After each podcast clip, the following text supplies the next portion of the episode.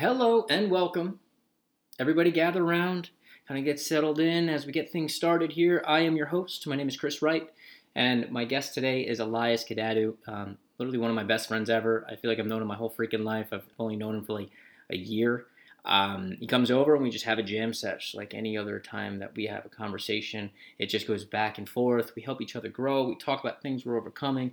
The voice in that head that kind of restricts you from doing what you want to do. We go over our relationship with that voice and how we struggle with it on a daily. I go over some things about my childhood and how being a parent and adult now in retrospect to my childhood and my relationship with my dad, kind of all that's coming full circle. It's that karma that I'm trying to figure out. So as I'm making this stuff up as I go, he's along with me to have a conversation. So I hope you enjoy it as much as I did.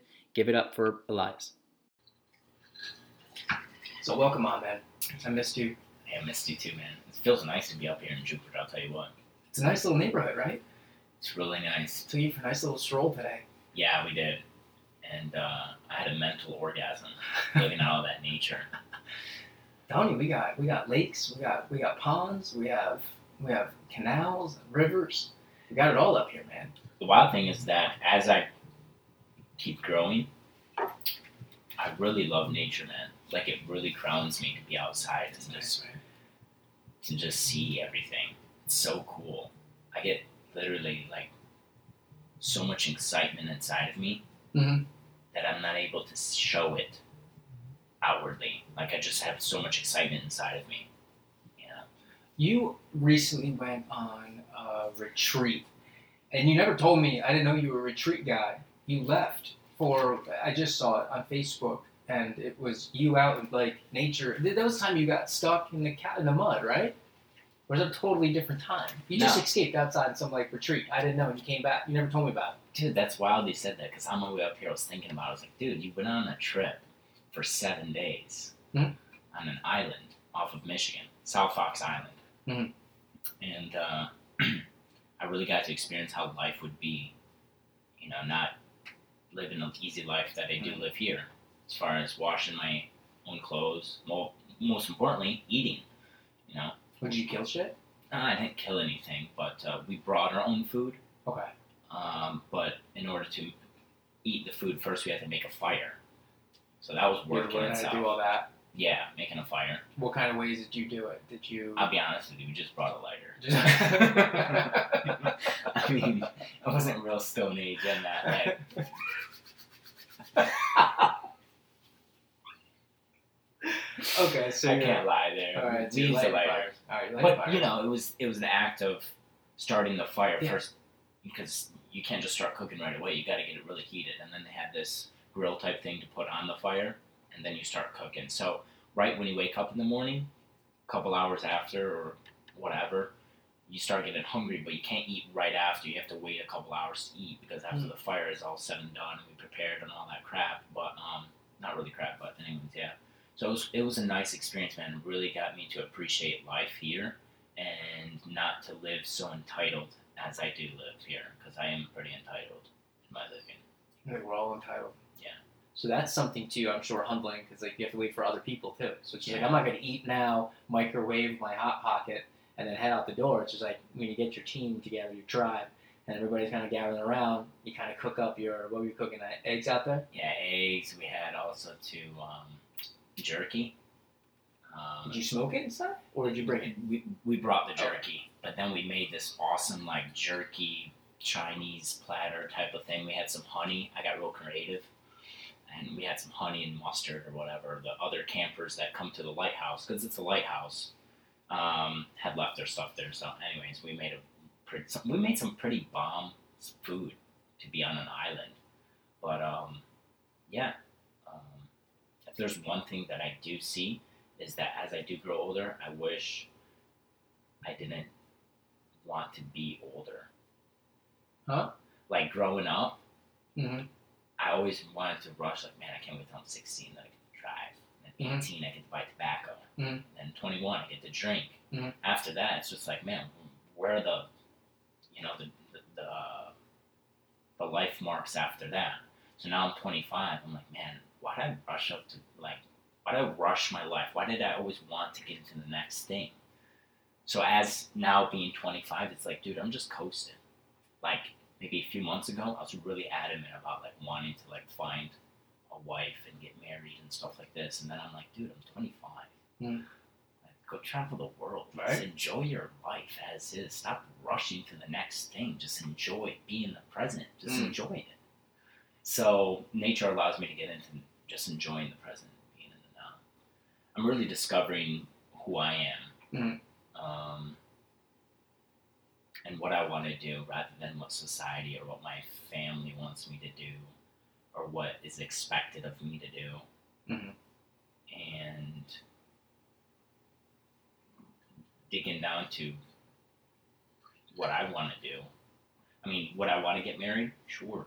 I had a timetable on myself to get married. Like when I was like 15, 14, I'm like, I'm going to get married when I'm 27 and then I'm going to have kids when I'm this age and blah, blah, blah. And now that I'm 25, I'm like, I don't want that pressure.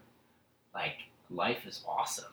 Like, why to have that pressure, those societal pressures, if that's a word, societal, whatever, to have those pressures to go to the next thing, because then I'll just be living my life all the way to the next thing. So, like you said, as I'm unraveling, yeah, I deleted social media for 10 months. It was an instant overnight decision. I'm like, you know what, I'm going to delete it. And it was great. It was really great because I got to know more of myself. What I found was that I was getting caught up. I was getting my self-worth caught up in the likes and values, the likes and comments of other people on social media. And I find myself getting really jealous and, you know, seeing my friends getting all these likes and comments and stuff and me wanting to be the center of attention because that's how I function. I'm a high I and I like to be the center of attention. Well, if I'm not the center of attention, I saw a lot of jealousy growing up inside of me. I'm like, dude, I can't handle this anymore. And I like that dopamine kick. You get a like, you get a comment. Who's looking after you, man? Who's checking me out? I'm the cool. It matters sometimes. Yeah. It matters sometimes to people, man. Yeah. So I got off of that. Now I'm back on social media. Yep. I don't care. But you're using it for a different way, though. It has. I think what you have a good way of doing is. You can just cut things off. Things that you have, since kind of have a vice of you, like the vice on you, you can just cut them out quickly. Like you just said, overnight you made a decision. And that's the hard thing. That was a hard thing for me. I was telling you, you brought up Goggins before, and I was telling you recently that has been something that I've been trying to attack, inspired by a lot of the things that you've been doing, these little quests that you've been on. I've realized that there's a way to stop things that are going on in your life that you really can't control. Stupid things like biting fingernails and other kind of stupid little habits that, like, they're, like, the hardest, stupidest, like, you're looking at people with addictions to, like, cigarettes and drugs and all this other kind of stuff, and you're like, why can't you just stop? Like, I don't understand. Just stop what you're doing. But then, like, somebody can look at little habits that I have and just say, why can't you stop? It's something that does. It controls me. It's like, I feel like I can't get a grip on it. At times, yes, but there's always something that triggers it. Recently, my thing has been trying to piece out, like, being 33 now, I'm in, like, this under construction mode after we went through Landmark, after I went through all, you know, things I went through. I'm kind of building myself the way I want to, you know, how I want to build my life. I want to make and create myself, realizing that I want to become, like, a better communicator and learn how to listen. So what do? You then you put yourself in a position where that is the only that is something that's now a drive for you, a pull. So I create a podcast. Granted, I haven't done one in a while, but I've done a few. It's going to keep on going. I want to spark it right back up after my little hiatus. But you know, I'm currently in the chapter now of like fitness, running. It's become my thing. We connected recently. I told you that that I was like running every day, and I got into Goggins' way of life and his story, and it was just inspiring that you really can callous your mind to be hard, and you can. And for me, I see the best way that I can do that is running, because as soon as you run, it's like calling that voice out. Because it's second you slip on your shoes, it feels motivating and all that. You get on the pavement, you start running, it feels good for like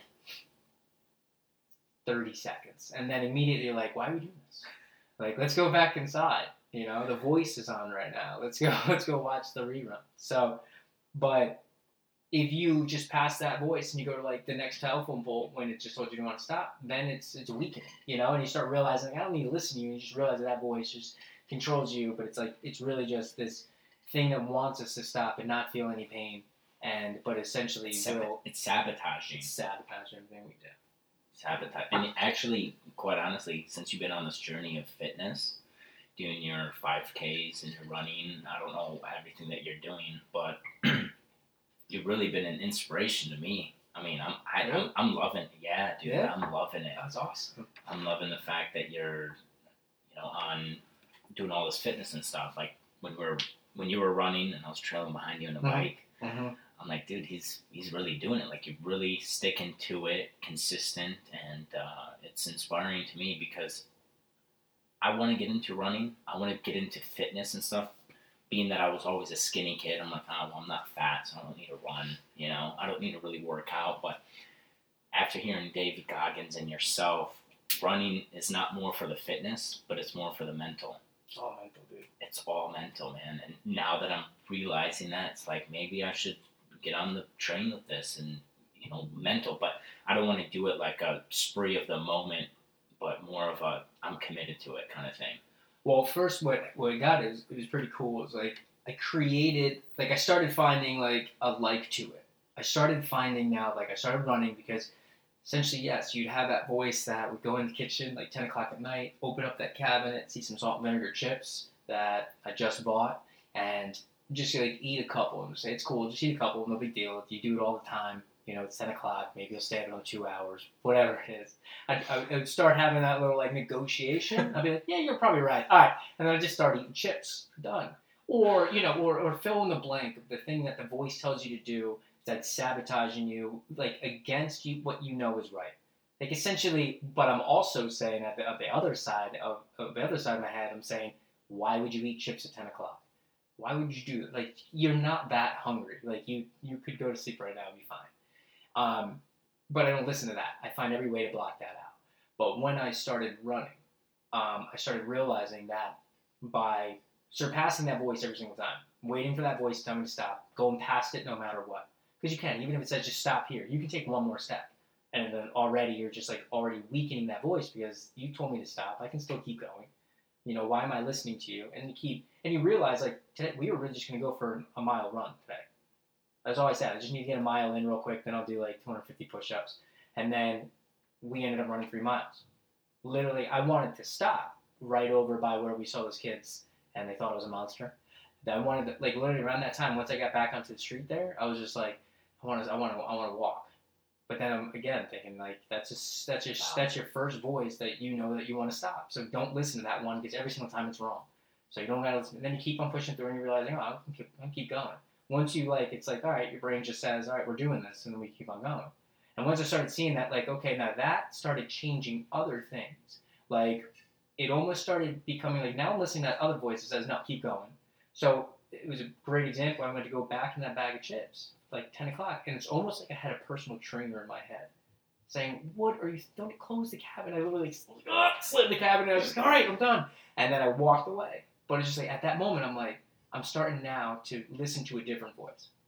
And so when I started seeing the fundamentals of it, I'm like, I really want this, so I want to strengthen this because I realized that there's some benefit to it. So I just made sure that I signed up for like some kind of 5K. So as soon as I signed for a 5K, boom, now I got to start working to that. I got to make a mile look like no big deal. Run every day. You know, or what else do I need? Okay, well, if I'm going to run every day, that means I need to be comfortable, so it's buy a new pair of shoes. And normally I would never spend, you know, $100 on a pair of shoes, but it became very important to me because I bought a pair of shoes that now taught me how to walk better and run better based on me landing my foot on a certain part, not like the heel. It's not good. Like Nike started screwing that up, I think, and we run with our heels. We shouldn't. Like when you're running barefoot, you're only running on like the, you know, the platform right here of your foot. So it stretches out. It springboards, right? That's how you're supposed to run a certain way like that. So by doing that, but then I started buying new shoes because I know if I'm going to be running and I want to keep running because I see it's like this constant battle that you got to defeat yourself every time, kind of making, you know, callousing your mind off that voice. And then not to mention what the physical benefits of it are, but it's really, yes, it's a mental game for me. So I wanted to make sure that I can look at these demons because I started hearing them and really using those demons when I feel the urge to stop. I go back to those demons, and then I can bring those demons back up that I'm trying to go against. And really, that's another fire for me, too. So, but it came important to me, so I did a 5K. And then I'm like, all right, this is really good. I want to push myself even further, knowing that I did all that stuff. I bought a watch that did, that now measures my all the calories. I compete with people now, and when I compete with people, we put money on it. And, it's just like I changed everything now, and everything switched. Now I'm on a competitive mindset. I never used to be, or I'm on, in a good way, like I want to compete myself. I want to push myself as much as I can, because I know that I can. I like that. Because deep down, it's just like I started. And then once I see that, I can only imagine what kind of fundamentals going to set me up for, in my next journey, what the next thing I want to end up doing. By seeing that, like all those other times that I wanted to stop and I kept going and I could still do it. That's the same thing in a mental game. If I want to start a business, or I want to do something with this podcast, or I want to do something else, it's just like I know I can do whatever. That mindset tells you to stop. It's a bullshit voice that I know is just the first barrier that you got to get over. Once you get over that, you're going to get another one, but it's just going to keep on breaking through one after the other. Mm. And you at one point just always have to be stronger than a voice in your head. So that's great that you said, dude. Thanks for sharing that, because when you talk about negotiating with the voice, with the bag of chips, I instantly thought of me negotiating with that voice to eat a Dove ice cream, those little Dove bars. I remember it was 10 o'clock at night, and I should have been in bed. I should have gotten ready for bed, brushed my teeth, all that jazz. I'm like, nah, ice cream sounds good. And then the other voice was like, dude, come on, it's 10 o'clock. You're going to eat ice cream. You're going to be up another 2 hours. Then you're going to be late for work tomorrow. Like, is it really the responsible thing to do? And the other one's like, dude, shut up. He wants ice cream. Leave him alone. Fuck that ice cream. Come on, skip the ice cream. It'll be good. You'll be able to go to bed in time. Everything will be good. You'll be able to wake up. Not, don't even listen to the other voice. So I took the ice cream. Sure enough, took the ice cream. Didn't go to bed for a couple hours, and I woke up the next morning not late, but super not in the mood to tackle the day. So when you talk about negotiating with that voice, that's exactly what I did. I negotiated with the voice to eat the ice cream, and I justified why I should have ate the ice cream. I'm like, I haven't had one in a week, and when am I going to have another one? It's right now 10 o'clock, and I feel like having one. It was wild. So that's funny you said that. What's funny is the morning after. I know the talk that you're having, that sit down with the voice that was telling you to stop being like, I told you so. You're like, I know I should have done it. God damn it. Like, you're like, all right, next time I promise I won't take that. I should have done it the first place. Like, you're having like a little sit down on the way to work. You and that voice are talking again. He's sitting you down. It's like, I knew this was going to happen. I told you not to. You're late. Now you're late again. Now you start arguing with yourself. And you start beating yourself down. And you lose your worth because it's just like you're not listening to your parents. And your parents are telling you, like, to do something, and because they didn't, they did what happened that they said would happen if you didn't do it. Exactly. And then you're just like, okay, I should have just listened to you. It's like being the parent in your mind, realizing that first voice is like a father or a mother really guiding you the right way, saying it's really not what you want to do.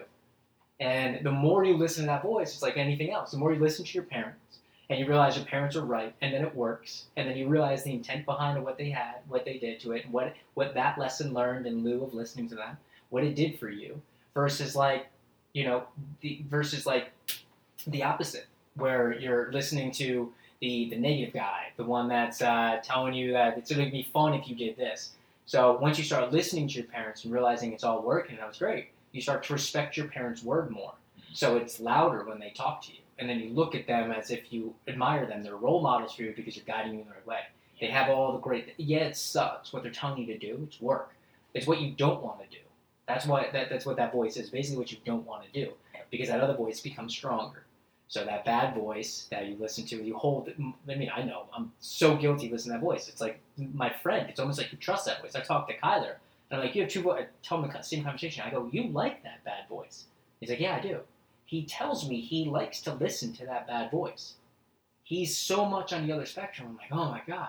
And it's just like, I'm in this hole. I'm like, I see how far away, because I see how it gets me from going teeter-totter. I can be self-aware to see like, okay, like it takes a lot to do that little journey, to start listening to the other voice and have that strength to like, don't do what you want to do, the impulses. And I fuck up all the time. But it's just like it's a constant battle to keep on, like, go on the right side of things. And seeing how much it takes, I look at him and I'm like, geez, I I get scared. I get worried sometimes. And then I put it all, but the thing is, it's like, I look at that and another opportunity, like, what can I do here to change this? Because I know where he's going. It's almost like the other day, I saw someone, I was talking to Katie, and I saw something in something I said. Oh, here it is. Oh, this one's good. So, Kyler got real in trouble, right? And he got real in trouble because he said some things in school. And he said some things that were bad things to him, like things like you say on the playground, maybe your homies. You don't say this shit, like in school, in front of people and stuff. He called some girl a lesbian. Really? Yeah, he didn't know what it was, right? And it was said something else, but he didn't know what it was. It was like somebody else was saying it too. He's like, what is that? So he didn't know. So I'm cool with that. No big deal with that. But he said something else that, whatever, is bad. And we sat him down, like, dude, are you serious, man? You did this? And he's just like, and we started, and he was also lying about his homework, right? He was constantly lying about stuff that was going on. So me and his mom kind of really buckled down on him. And, we kind of, it's like, enough's enough, man. You're blatantly lying to us. So there's got to be something we got to do here. And we got to put our foot down. So, we stopped being friends, at that moment. And it was, his father's son. We were having a talk, and he got in trouble. And we, how do you like that? How do you take that? No, he didn't like it until... There was something because he's being real close with his friends lately, right? He's been FaceTiming his friends. They're talking about zombie movies. They're going to make a zombie movie together. And it was a real big thing that was supposed to happen a couple weeks ago. But it was the most important thing because it started becoming, he comes home one day and he's on FaceTime. I'm like, all right, so FaceTime's a thing now? You're hanging out talking to girls on FaceTime? What is this? It was the first time he's coming home and I'm seeing this stuff. So it's I called up his mom. I'm like, is this real? Is this normal? What's going on over there? She's like, yeah, they've been talking every day and all this kind of stuff. I'm like, all right, cool. I'm trying to get into it, but, how old is your son now? Nine. Fourth grade, right? Which I'm sure, I was on the phone too, but it's different for me. Things got for me, I guess something in me kind of almost got a deep down part was just he's getting friends, so am I getting less important? Part of it, I think, was that. So I started feeling some kind of way. And we buckled down on him, right? And I ended up, I think we put his mom on the phone and I said he lied, man. And then we basically took away the one thing that he really wanted. We took away his, you're not right, you're not making that movie with your friends. The movie that you're supposed to do next weekend, you're not doing it. You're lying to us and all this kind of stuff and blah, blah, blah. You're not doing your homework, yada, yada. And he was devastated. Some other stuff that we take away, but that was one that really hurt him because he told me, it's I talk to these people because they think I'm cool. And, it's the first time that he feels cool. He uses his diabetes as a disability. He uses that as a story. And he gets really hard on himself. Self-esteem's really low. So, he gets real mad. And that's pretty tough for him. Yeah. And what he ended up starting to do, and he was in his room, and he was talking to himself. And I wanted to stay around and listen because I know this is the deep stuff. This is the dark stuff that's in his head right now. It's he's screaming, he's yelling out all the things. He's just they treat my stuff like garbage, so I'm gonna treat them like garbage. My mom, the girl, and my dad. The boy, basically he didn't want to call us their names and stuff. He was saying some things, and he's just and you don't even like me, you hate me, blah, blah, blah. He started to say all these things, and I'm in my head, you can imagine in me, since everything that we've been through with our stories and children, and where you start to develop all the stuff that's going to elevate your whole entire life and repeat. So I'm starting to watch this, and I'm like, all right, so I'm sticking around.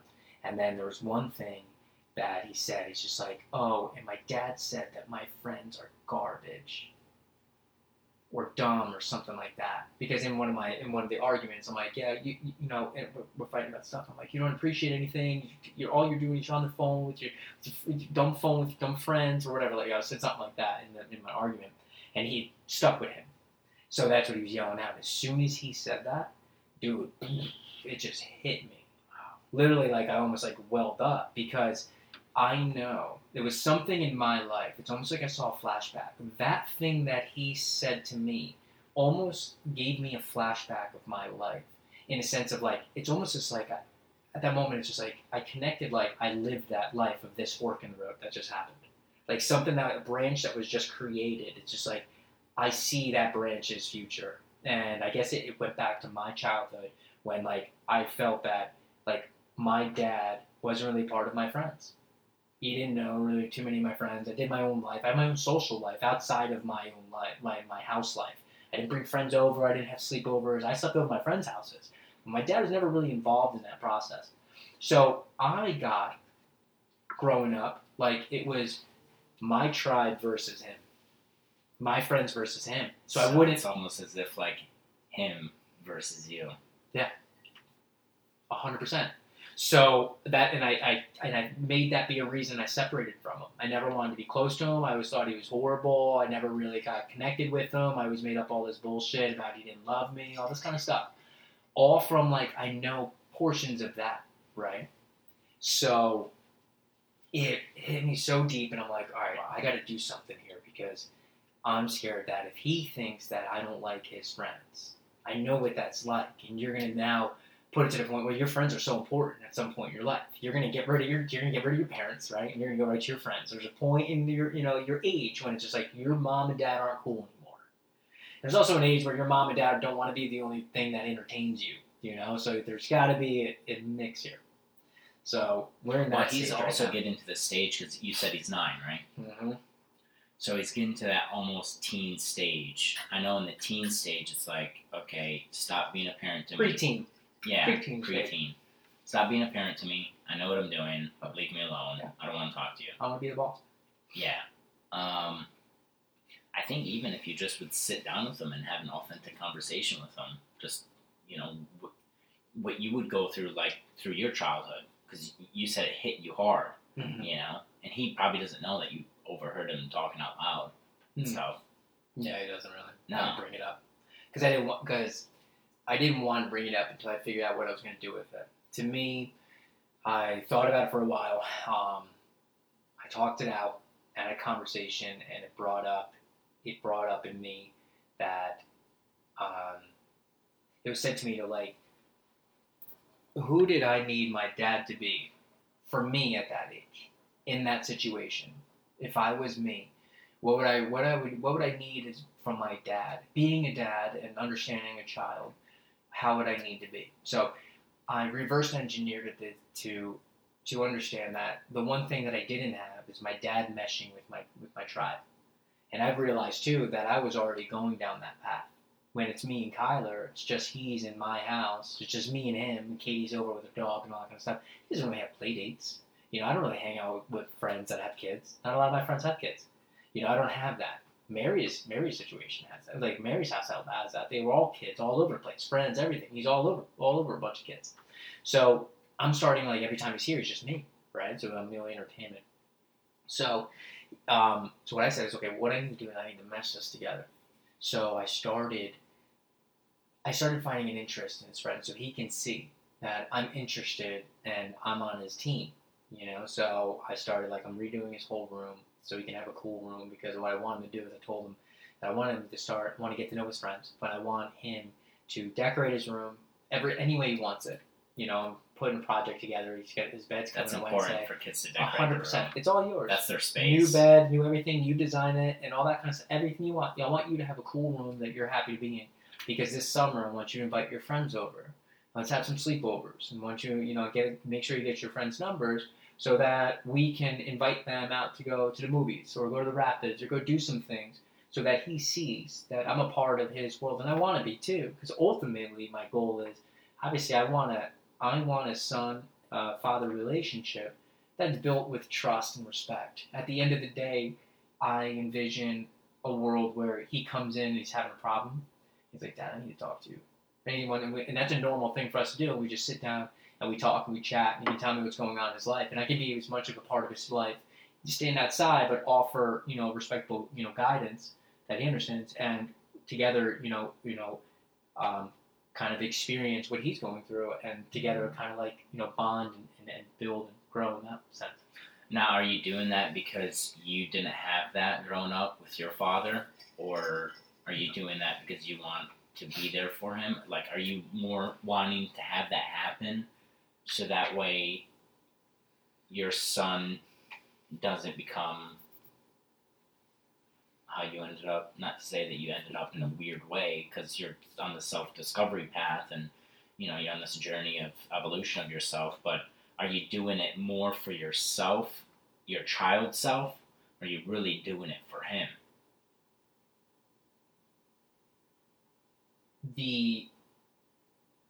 Some component of it is obviously myself, because you as a father, it's always like you want to provide for your child more than you had, and you want to guide them in a sense that, you know, the things that you went through, you don't want your child to go through, but then you have to play that balance game of, like, you know, the good intent, bad idea thing. Like, I don't want you to feel any pain.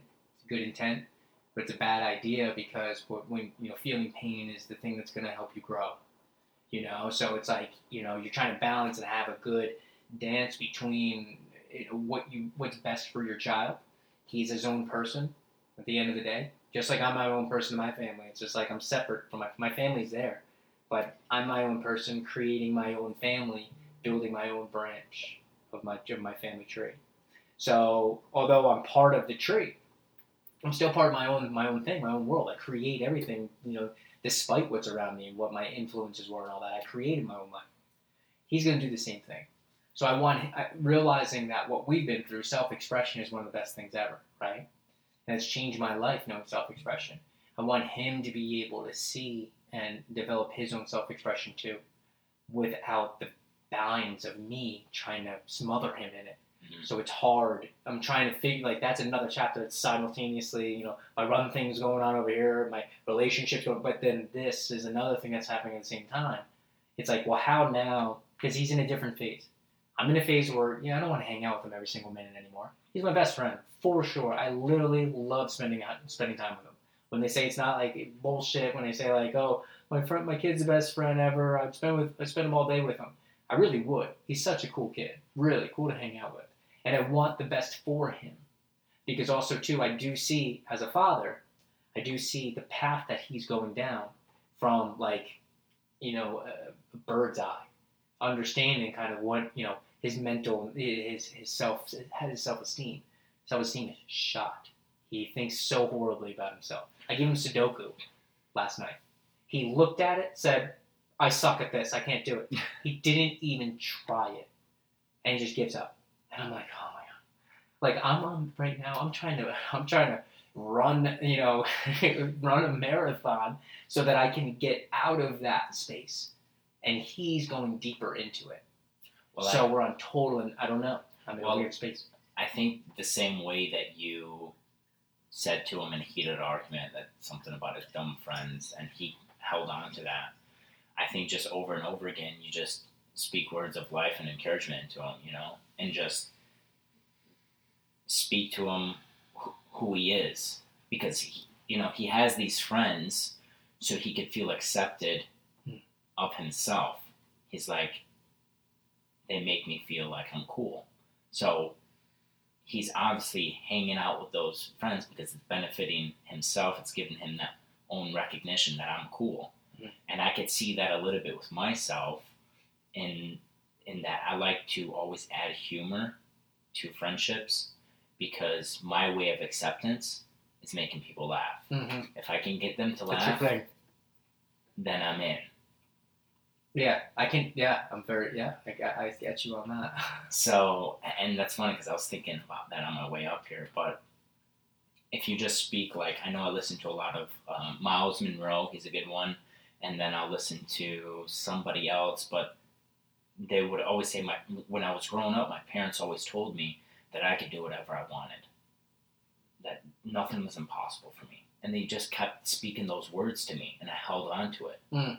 So if you were to speak similar words like that, or just words of any way to build your son up in his own image, because he gets his image from his father. Mm. So when he sees his father speaking good words to him, building him up, he's going to hold on to him. He may not scream him out when he's mad in his own room talking to himself, but he's going to hold on to it.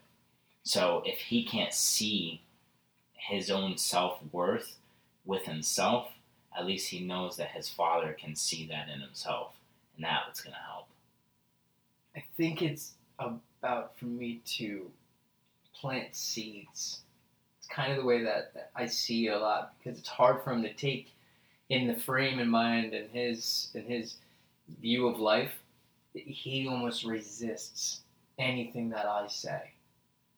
Like, I'll literally say, like, whatever, like, like don't put that thing over there. He'll literally just put it over there. Just he will defy everything I say. And I've tried, and it actually freaking works. He was playing Guitar Hero the other day, and he was sitting there. He was trying to go to the next level, right? Going from basic to regular. We'll play later. Actually, I got two. Yeah, I saw that. Did you play it yet? No. No? Not yet. Can you play? I played like 2 years ago. Cool. We're going to play. Yeah. Tonight we're going to play. Cool. We're having a sleepover. Tonight. James Preston drinks only vodka. Okay, that's true. We're almost ready for a refill. Where was I? What the fuck were we talking about? We were talking about...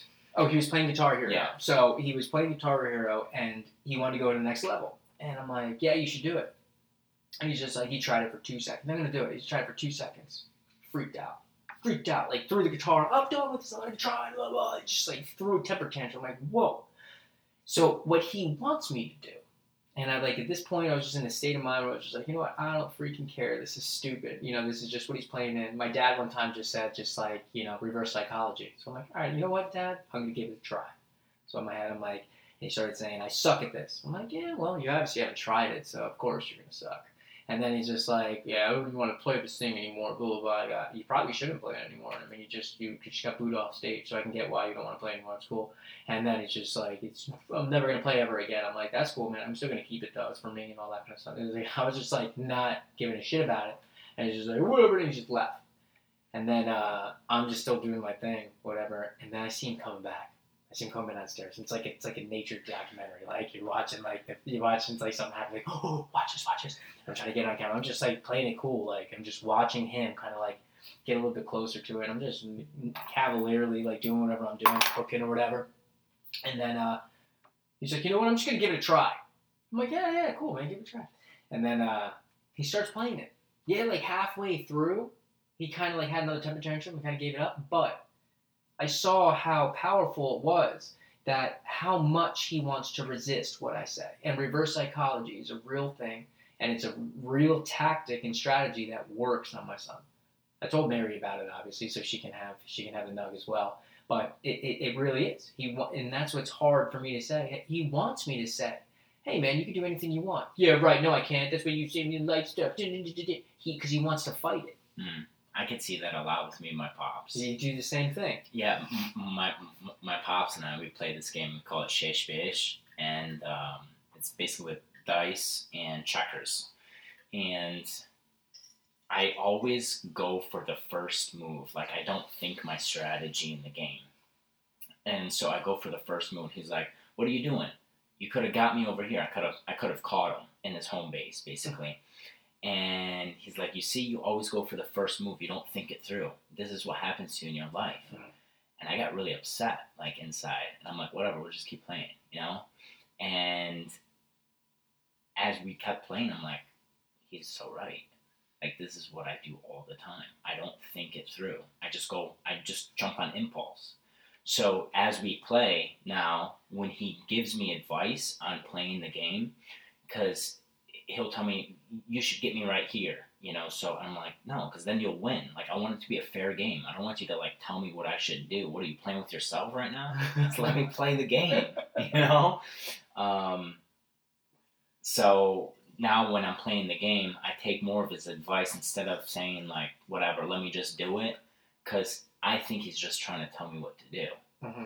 But I got to remember that he's just teaching me the game, and it's something small that's teaching me the game, but it goes a lot further than that. It goes into life as well. Mm. So rather than resisting his voice, I'm trying to improve my skills in the game. I accept them. I'm like, yeah, you're right, you know, rather than resist. No, let me just play how I want to play. So in your son, you and your son's relationship, it's so funny. As you're talking, I see the same thing with me and my pops, and what he, because when he says something, no, he's just trying to tell me what to do.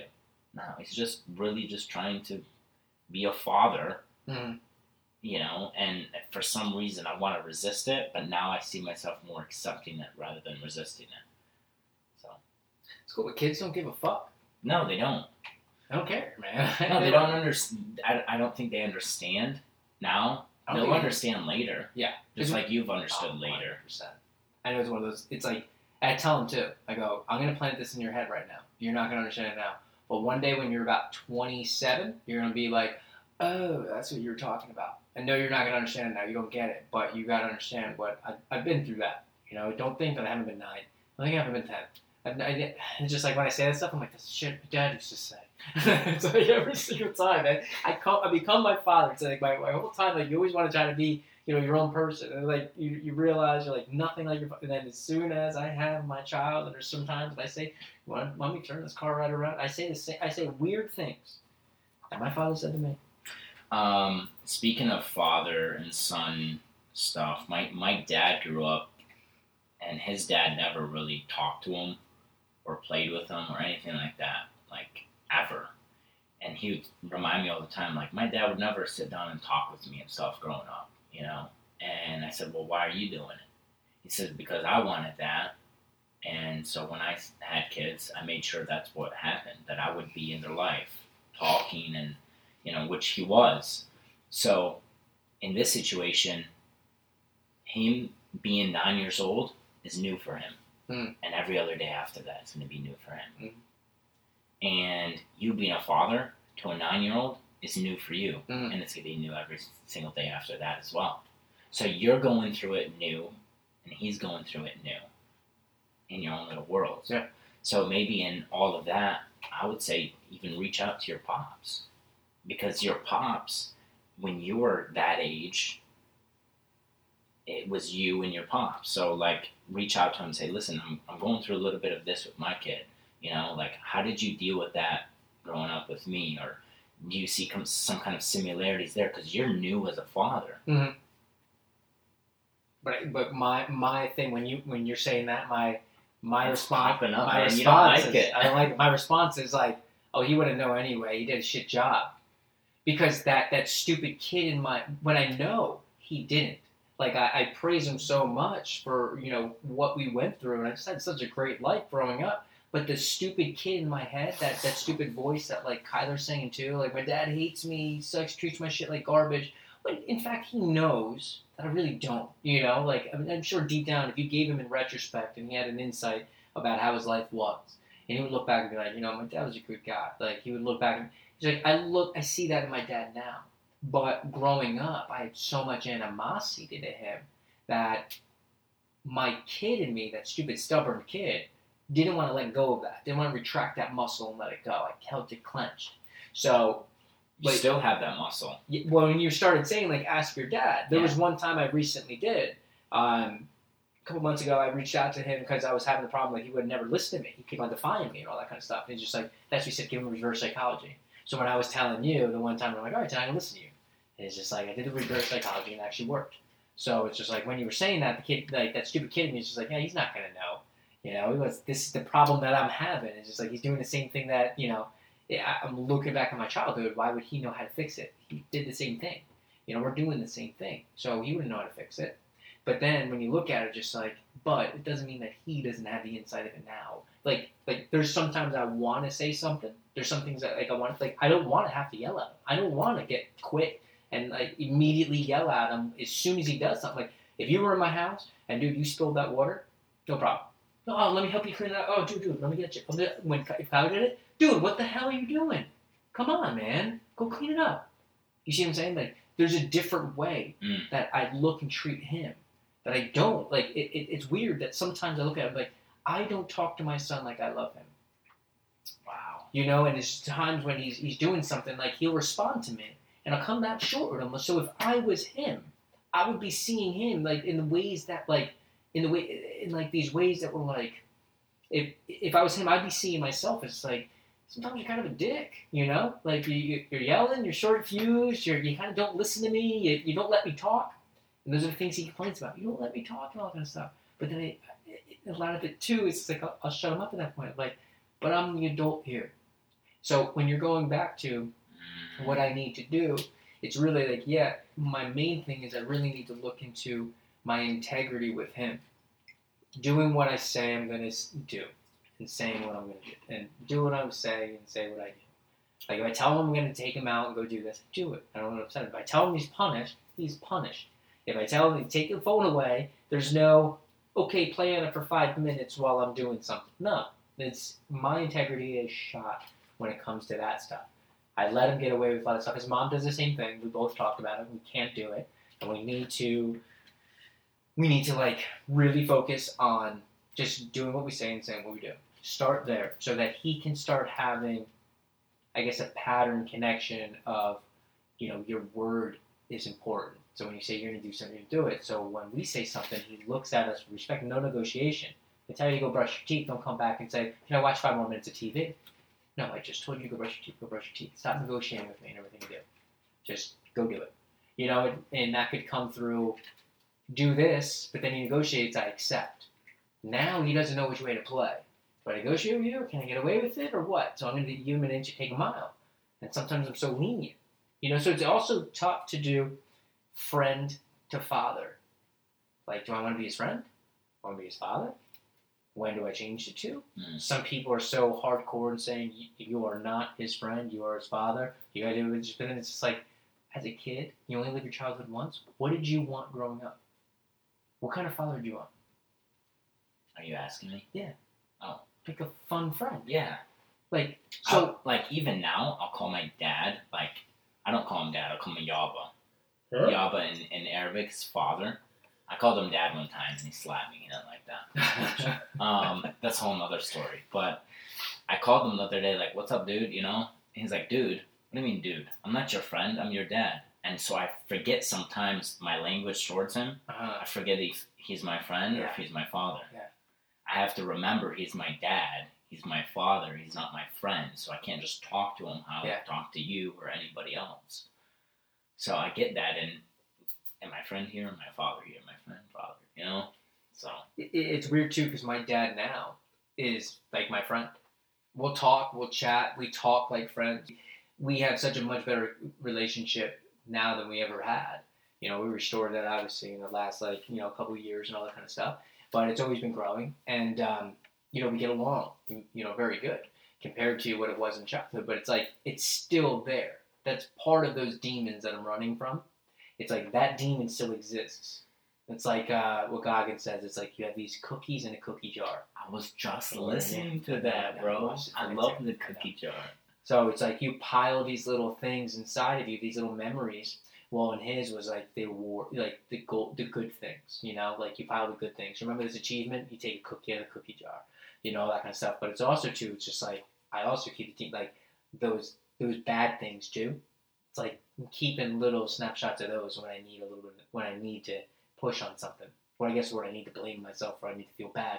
I have those as like a preset for like hanging down. But now there's like no reason to is basically what I'm saying. Like, so it's like, it's even talks like that and covering that little stuff that now I can bring that out and kind of be complete with that. And if I, and like get my way of getting that like kind of washed out of like a dark place in my life and kind of reset that, rewrite the story type thing. Mm. So it's tough being a father, man. It really is. It's fun. I love it. But every day it's some kind of struggle, you know, and it's not easy for any parent, especially like single parents too, trying to do it on their own, single moms, trying to get it all done. Like that's mom's job, I think, is the hardest job out there. Oh yeah, for sure, man. Shout out to all the single moms out there, man. That's what I'm talking about. Cheers to that. Cheers to that. Single moms. So, can we pause this thing to refill or no? You can just keep on going. I'll just keep on talking. You're fine. Nah. I mean, I'm pretty good right now. I'm all right. I don't need anything. I'll be all right. I got water here too. I got water here too. I haven't touched it. All the ice melted. Yeah, man. So, kid stuff, man, it's cool. It's cool to actually, I'm excited, actually, to go on this next chapter with Kyler. It's like, it's really cool the way that I'm looking at life. It's just like, okay, so what other area can I fix? It's like that whole thing that I heard, the problems are now new challenges type thing. Or problems are now Is that what it is? See your problems as challenges. Challenges, yeah. Yeah. So it's just like another problem I'm having here. It's just like I get excited for it because as soon as I see the problem, I realize, all right, well, now let's reverse engineer that. Where's the fix here? And I love that process. My favorite process isn't the 5K race. My favorite process is preparing for that 5K race. And there's a really great bonus at the very end by finishing, get your medal and all that kind of stuff. So it's just like I love that growth period. I love going through the shit. I love feeling the pain. I love the struggle. I really do. When I know my target and I'm confident knowing that I'm just going to get to that target. It's like now with fitness and where I'm going now, where I'm now, I wanted to like start this journey of being, you know, running all the time. And then now I start signing up for this new challenge. It's like a Murph. So it's like the first time I'm kind of doing it. So like now I get to, what's the Murph about? The Murph is like this exercise you do once a year on Memorial Day where you run 1 mile. And then you come inside and do 300 air squats, 200 push-ups, 100 pull-ups, and then another mile. And then you're supposed to do it with a 50-pound vest on, but that's the way you're supposed to do it. You don't have to kind of stuff, but that's the way they want. Like that's the way it's supposed to be done. Well, if you're gonna do the Murph challenge, you should do it all the way. Well, do the 50-pound vest. So this is the next thing I committed to. This, I set this goal like a week ago. I said I was going to do this, and now I have a month to do it. So now I'm in a different kind of training. This is now what I want to do is just get with that with running. Because I had to run like a 5K. No big deal at all. But in my head, I made it a big deal because it was like a Spartan. So in my head, I made it like a challenge. Okay, this is an everyday thing. I'm going to run. It's just what I'm going to do. I wanted to look at a mile like it's no big deal. A mile I can eat for breakfast. It really is. You tell me to go do a mile now, it's like no big deal. It's like a walk around the block. But I got to that way by doing it every day. So now it's like, okay, now I have Murph. So this is getting me excited because I want to be fit. I want to be, you know, I want to be working on my body. I've been wanting for a long time, but I've always plateaued. I am the example of the habits that I have. Like my body was just like, hey, I was like not fit. I was skinny. I wasn't fat. You know, it was just like, I was just like, hey, you know, it was nothing impressive to really look at. But I wasn't ugly either. You know what I'm saying? Like, but I was also the example of going to the gym every once in a while, not really working out that much, eating like shit, you know, not really caring or working on certain different body types that I should be, that I really want, like all that kind of stuff. That was my example. This was my body. So then I'm like, all right, so it's just a different kind of habit. So then I started going to the gym more, started working on different things, and I'm like, okay, so what else is needed here? So now I want to do the Murph. So attached to the Murph, knowing that I want to do that, I got to buy the weight vest. I'm going to train with a weight vest on. And then now it's like a cooking, like there's this other class that has a bunch of like a meal plan thing where now I'm like eating healthy, no like very little carbs, I'm counting things out, all this kind of stuff for the next month. So for the next month, it's eating with the challenge to gain the most muscle mass in your group and also to training for the Murph. So I picture what my life, what I'm going to look like, how I'm going to feel at the end of the month. And then me and Katie are going to Colorado. You know, and hiking a nice, like, you know, it's gonna be nice. So it's just like, so that's my gift. It's like I'm going right until that time, and then the next day is basically when I'm leaving out there. So then I can treat myself, then I can earn myself like a nice meal and a nice like high, like a nice like challenge, like climbing a mountain. So it's just like now that gets exciting. It's a new thing I got to work on. With Kyler now, with getting his friends in line, like that becomes fun to me because now I get to become a father that like is cool. It's like your father, like, hey, you want to come over to my house? You know, like I didn't want friends to come over to my house, but like him to feel that he's got a dad that cares about him, that he respects, that he listens to, that he knows has his back, that he feels like a part of something with.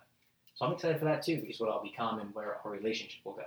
So it goes hand in hand. I want this all for him, and I want it for myself too, because this has to work both ways. Because I think the karma in my life has to come full circle, realizing like it's watch it. Your past doesn't equal your future, and it doesn't have to pass on to your children either. You can fix that. That whole thing can be created. Mm. You can totally take something that, you know, completely shattered you and put you into a pattern and made you live a certain way, and you can stop that, realizing what your mission is with your child, and you can realize together with your child, because we both have our things. He needs to fix what he needs to fix. I need to fix what I need to fix. But together, we need each other in order to fix it. It's a very matched up path, you know, like thing. I'm doing all these things on the other side. He's the complete opposite. That would have to be that polarity here so that we can work together to figure out, well, how do we get to the other end of the spectrum here? Mm. So, the common middle. So, it's fun, then. I enjoy that process of it. you're 25 now and you're doing like the same type thing. We talk, and every single time we talk, I love the question that you put on of like, well, how can I do better? Well, what can I do here? I want to be more. And you constantly have those, and we have those conversations. You know what's funny? I was going through my computer, I think on the Google Drive, and I saw a paper that I wrote in college when I was going to community college up at BC, Broward Community College, and it's great.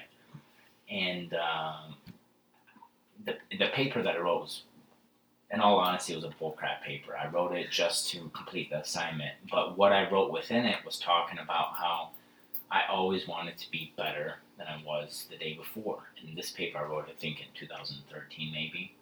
And now it's 2019, 6 years later, and I'm still speaking the same things of being better than I was the day before.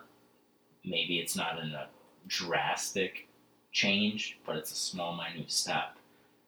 I'm in competition with myself, not with anybody else. And I carry that over with work too, because at work, I used to look at everybody else and I'd say, man, they're doing so much better than me. They're getting this and they're getting that. And I'd have this resentment in me towards those people. But I was like, hold on, Eli, are you doing what you're supposed to be doing to progress every day? So I stopped looking at everybody else and what they're doing. I just focused on what I'm doing. Mm-hmm. And is what I'm doing every day progressing me forward? Am I getting ahead of my own ball that I need to get ahead? And the great thing about it, the beautiful thing about it, Chris, is that I love seeing this progress that I had within myself. Mm. Especially at work, like, prime example, cold calling. I used to hate cold calling. I'd hate it with a passion. Like, I'd find every other excuse not to cold call.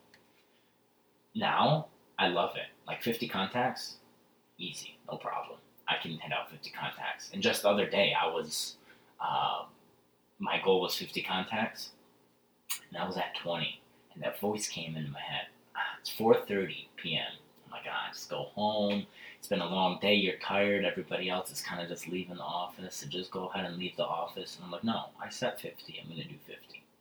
So I got back on the phones, and I was calling people, turned the music on, get a pot of coffee going. I'm like, let me set the mood, you know? And then I'm at 45 contacts, and it's about 8 p.m. I'm at 45 contacts, and that voice comes back. It's like, 45, 50, no big deal, same thing, just make it up tomorrow. Extra 5 contacts. And it was just myself at this point in the office. And I made the decision to keep going. And I said, no, I got one more in me. And so I thought about it. I said, prospecting is a lot like running. When that voice tells you to stop, you got to say no.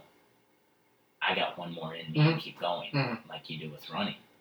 So that was neat in itself, but I see the progress within myself, and I encourage myself. That's the biggest thing for me, because I used to be my biggest critic, and every now and again I'll beat myself up, like, you're an idiot, you know, what are you doing, you this and that, and I'm very critical about myself. But what I've implemented a lot was encouraging myself, and that's made a tremendous, like, it sounds silly, but a tremendous difference in my life. So I'll give you a preview. If I'm coming home from work and, let's say, a deal had fallen out and I'm feeling bad, I'm like, you know what, Eli, listen, you're doing a great job, dude. Like, I'm really proud of you, man. And I'll get these tingles in myself when I tell myself I'm doing a good job. Dude, you're doing awesome. You're doing amazing, bro. I'm so proud of you. Look at the progress that you're making. Like, dude, high five to you, bro. You're doing such a great job. And I'm telling myself this on my way home from work. I'm like, yeah, you're right. I am doing a good job. You know, like, the storm isn't here to last, it's here to pass. So encouraging myself has been huge in my life, and the progress that I'm making is awesome. Like, maybe a few months ago, I was like, I really want a girlfriend kind of thing. But at this point, I don't want anybody tying me down. Like, I'm letting loose, and years from now, however many years from now, I'm going to be a different person. So when I am that different person, I want the girl that I meet to be that different person.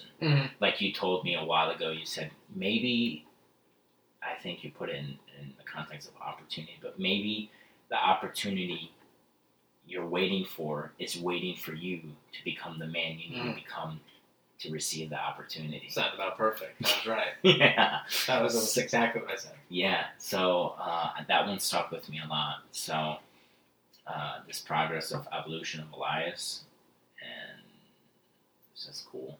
Dude, there's really no question in my mind that there's magic and miracle in this life, dude. It literally, like, I can see it. I know it's just like, it's weird, man. If you're tapped in, tuned in, all that kind of stuff, like, it's weird how life shifts in a way to guide you where you gotta go. And if you listen to it, like, if you're seeing the right signs, listening to the right voice, learning all those things, it takes going through inside your head. It takes all that shit, because then you have to decipher what voice do I gotta listen to on this navigation. You know, I gotta move forward. It's like I have a bad GPS. One of them's bad, and it's not calibrated correctly, and it wants to, like, throw me off course. So I gotta learn what voice that is, and the little triggers that I know. Like, you gotta start getting familiar and mapping out your mind in such a way that you are, like, you control that voice. You can listen to that voice, like, you dispatch that voice correctly. You line everything up. I know who that voice is very well, and I find it that I like to push it to the limit a lot. Like, when that voice comes in to tell me to do something as small as eating ice cream late at night, mm-hmm. You can eat that ice cream. Well, it gets more persuasive. The longer you go. You know what? It's like a car dealer. It's like, all right, listen. Okay, hold on. I don't want you to get... Let's not get you off the ice cream talk right now. How about we just do this? Go on the ice cream thing and just have 2 scoops. Just 2 scoops. That's all you need. And, like, they get so good. You're like, you know, you take the deal. You're like, you know what? I'll take those 2 scoops. 2 scoops, you know? All right. And then you actually make yourself feel good and be like, listen, let's stop. I'm going to do what? 1 scoop. And then you make yourself feel like you just had a victory because you kind of stopped the voice, but he got you. He got you. But then he really got me, because after that one, once I tasted that, I was like, I can't just have one. Yeah. I need more than one. So then more. I just down the quart. Yeah. Or the pint, whatever. So that's a dangerous hole to go in, man. It is. And I know. It's, once you feed it, once you give it a little bit of slack, you're in. Yeah. You're in every single time. Oh, yeah. And then the next day or hours later, I'm like, dude, why'd you do that, man? There's always that talk, that buyer's remorse. That what you sow is what you reap. Yeah, you know. So I'm reaping the harvest that I'm reaping is regret. Yeah, like, I shouldn't have done that.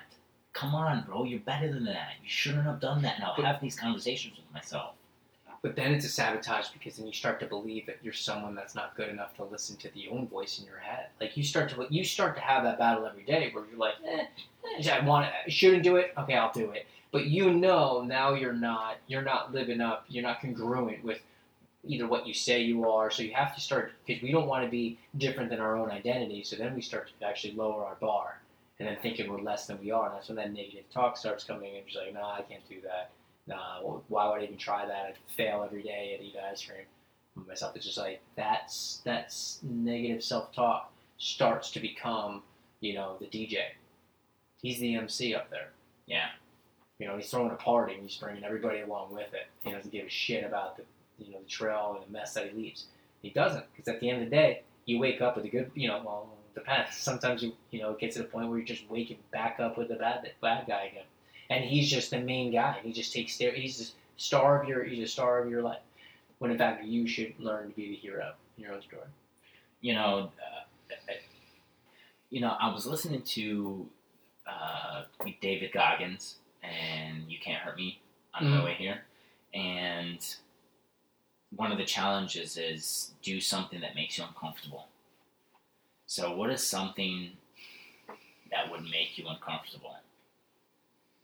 I can share you with mine. Yeah, yeah. Okay. I should start with that. Yeah. It's a good segue into your own segment. No, I like the question, though. I don't remember that one. Do something that makes you uncomfortable. Yeah.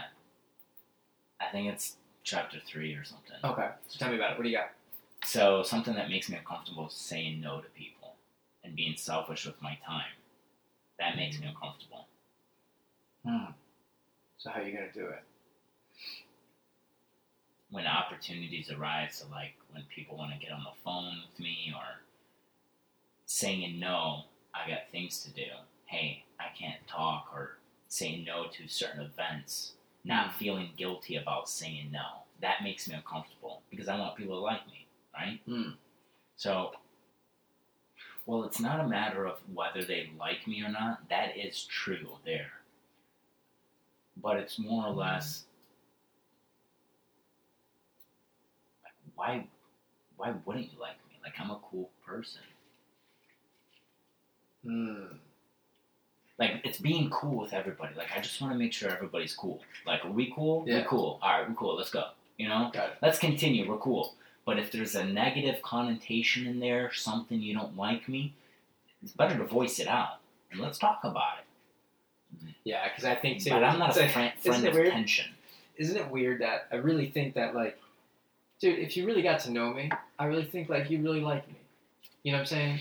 So true. You know, like that. I really think like I'm a good person. I think everybody thinks that of themselves. I would think. You know, do you think that too? Like, does everybody thinking themselves like I'm a really cool person? Or there's probably a lot of people saying I'm a piece of shit. I don't know. You know, I'm sure, but I really think I'm a cool person. I really think like I'm good to hang out with. I got good energy. I can bring stuff to the table. You know, I'm funny. I'm light. I can open up conversation. I can listen well. I can give advice. I like to include people. I love to get people together. Yeah, and I don't like to make anybody feel like they're an outcast, or I don't like to see the underdog being attacked. I like to bring the underdog in. Yeah, me too. And, like, make them feel included. Like, that's my thing. I'm huge. I like that. Whatever they call it. I'm a huge person for that. I like to be able to... I like to help people that have, like, social anxiety. Something that I love doing is going to networking events and finding the people that you know are the most uncomfortable and finding a way to get them to be comfortable. Like, I love to stand at the door, be the first person that they see. So immediately when they see me, I'll introduce myself, you know, and I'll say, I'll give them some information, we got some tickets, it's cool, go check it out, blah, blah, blah. I know nothing about it, but I'm acting like I'm important because I'm front door. Who's sitting at the front door right now? Who's this? Someone important. The losers go in the back. I'm going to take it. You know what I'm saying? So you take it the first one, you'd be the first person to introduce somebody. Hi, how you doing? I'm Elias. Welcome. I don't know what this is. You know, and just like, but there's drinks over there and all this kind of stuff. I just mapped it out. Bathrooms over there, just in case you want to know. So you just know two things. Okay, so you're the first person now, they feel comfortable because they already know somebody. And right off the bat, you just sit there and just, you be friendly. And, you cure people of their insecurities. Yeah. I think I like that. I do like that a lot, actually. I like that factor. That's fun for me. I like doing that. I like being talkative, but I also like to be interested rather interesting. Sometimes I don't... Okay, so I live in my world, right? You live in your world. We all have our own world we're living into. So... What's easy for me, like talking to people, just being social too, just talk. Like, what's the big deal? So you go up to anybody, you'll say hi. Do you have any problem saying that? Do you have any problem introducing yourself to anyone random anywhere? No. Okay. There is sometimes where I'm in a big gathering, and first, Eli has to observe the situation prior to intersecting in. Like, let me observe everything. Okay, this is what's going on. Now intersect. Sometimes I could feel like an outcast in a big group when everybody's having their own little small groups together. But there's that voice in my head like, you don't really know anybody here. And then that's when I have to initiate conversation. So not all the time am I this friendly, outgoing person, but I have to generate myself to initiate conversation. Hey, my name's Elias. What's your name? Nobody does that. And who's the guy that introduces himself? Obviously, he's important. My name's Elias. What's your name? And then you get interested instead of interesting. And you have them talk about themselves. Boom. You just gained a friend. Then you leave and you go do it again. I think you hit right there the purpose of why I do what I do is because I'm just like you in big gatherings. One-to-one, I'm fine. I'm only you will only know I'm completely fine when I know I'm accepted by at least one person in the other in the group. So my thing is that the more people I'm accepted by in the group that I know I have accepted by, the more amped up and better the experience, more I come out, more and more I'll be, alive. So my goal into having people come in, knowing that my insecurities being like, confined a lot of places, I don't know what to do either. I'm like checking phones. I'm like checking my phone. I'm like, oh, I got a call, like fake a call. Hello? Yeah. No, I'm at this event. Yeah. Hey, listen. And then it rings. I gotta go, I've been guilty of it. So it's just like, okay, so I do that. I do that when I see people want to talk to me, and then I'll throw the fake phone on so that way they don't talk to me. Okay, that's an easy way to do it. Yeah. Oh, they're coming. Hello? Yeah, oh, just hanging out. I gotta go. I'm sorry. But I find myself like in a group setting. If I'm alone, it's harder for me to initiate conversation because now it's me against everybody else. But if I'm with my friend, now I get to entertain that person. Let me show you how sociable I am. Because you push yourself more. To look good. So that you'll... To look important. To look like the man of the hour. So you use your superpower to get what you want.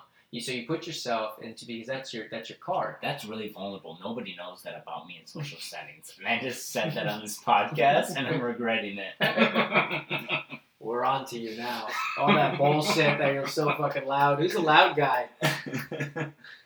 But, no, that's a real thing, though. Because being in... I get the same thing, man. That thing that makes me uncomfortable too. It makes me very uncomfortable to be in a setting where I don't know people and I'm not accepted. So that's why my mission is to make people like me. So I become something that's very moldable. It's like I become something I'm not intimidating because I'm not very manly. You know what I'm saying? I kind of got more of a feminine side to me. Me too. So I'm very inviting. I'm warm. To talk to. So you want to talk to me, I have a smile, I can present myself in such a way that I know we will connect. Because I feel I'm very, generic to connect with. I got many, my Wi-Fi doesn't have has a broad, and free access. It's it's easy to connect with it. I believe I am that way because I made a mission to understand more people now. And I want to be great at doing that even more so authentically. So by having deeper conversations like we're having right now, or by getting around more people and being present with people and listening and learning all that stuff and reading new books so I can tap into how do I listen and focus and do all that more, to everything, to learning what sleep does for you as far as, rewiring your brain so that you can better understand things and cognitively hear things and absorb information, remember names and all this kind of stuff, all the benefits of that does. So all I'm doing is I'm piecing together things that I know are going to help me become this, superhuman that I want to become. Speaking of which, posture. I find myself slouching a lot. I saw you do that. You're cracking your back a lot when you're doing it. Every time you go back, I hear a crack. I didn't know. I wasn't cracking it. I didn't hear it, but when I find myself slouching, I'm like, you're not presenting yourself well. Stand up, Eli. And so I have this conversation with myself. Stand up. or sit up. So when I sit up, I'm more of a presence. But I want to get in the habit where I'm not slouching anymore. Sure. So what do you need to do for that? So if I was you, the way my mind thinks is I would buy those straps that make you present up. I saw that on TV. Boom. It's worth the money because you just said that you want to do that. So if you want to make sure that you get that done, you have a goal now, what you said you want to do. Now, what's the best way and the fastest way and most effective way that you can get there? You can either keep reminding yourself, why don't you, you're slouching, go back now. Now you hold it for 5 seconds, get distracted, you go back. Why don't you get the tool that's going to present you in such a way while you're at work, you can put it right under your jacket, you wear a jacket all the time, no one's even know you have it. And it forces your posture to be that way. So now that you assemble the way that your ligaments and tendons are so that you present yourself the way that naturally, that's the way that you sit. So I always saw that and I was like, I wouldn't get that stupid thing. Well, we must watch the same infomercials then. I know what you're talking about. That's a Shark Tank thing, actually. We can find it. Yeah, I got the episode on that DVR. But for sure, man, that's the best way you're going to do it. So it's just okay, now what else can I do? I want to learn how to read more read more books. Okay, well, what's the fastest way that I want to read X amount of books? Speed reading. Okay, then it's worth $7 to make sure that I get to my goal. I'm going to learn how to speed read. So I'm going to give myself a 1 month, whatever. I'm going to pay for it. for 1 month, and I'm going to speed read every day. And then after you do that, you do it. Now you can read other books. Boom. New goal. Now you're a speed reader. Speed reading. I like that because jot it down. I'm jotting it. I notice when I take notes, I take a lot of detailed notes. But when I'm reviewing it, when I'm looking at stuff with a bunch of words, what the F? Just give me what the point is. What's the point? You know, I don't want to read all this unless it's important information. Like when I'm looking up things on Google, for example. Yeah. Whatever I'm looking up, there'll be normally an article, an introduction, and then there'll be those bulletin points. I skip the introduction, I skip the article, I go straight to the bulletin points. I want to know straight what I'm getting myself into. So when you mention speed reading, I find myself that I don't want to read because it's like burdensome, it takes a lot of effort. But now speed reading might be a possible way for me to not skip the details and just to speed right through it. Sure.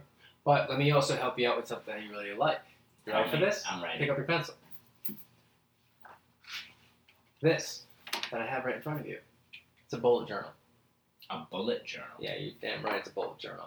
It's a journal that's designed for you to bullet shit. And you can write shit down, look at the month, and then you can also put the month down, put the date that you're doing it. You can give it a little title, party prep, outside, do this, clean up, da-da-da, da-da-da, da-da-da. And it's designed for you to just take bullets, man. That's the way to do it. It's highly effective. Don't waste your time writing fucking words. You got thoughts to put on paper. You got time to write down full words, dude. Have you heard of the Rocket Journal? No. The Rocket Journal. Somebody told me about it. I have yet to get it. You didn't write down this bullet journal. I did. Awesome. I'm just making sure you didn't skip it. No, the Rocket Journal though, it's a reusable paper and a pen. You write on it, after you're done reading, you just send it to your cloud, and you erase it, and now it's on your cloud. No. So there's only four or five. Stop. What happens when the cloud goes away? Someone attacks the cloud. Where are your notes? Somebody attacks the cloud. It's always either on your cloud or in your phone. Or it's It's interconnected. Someone EMPs this bitch, and everything doesn't work. Where are your notes? Okay. My notes are right here. Yeah. My notes are right here. Stop being so technical.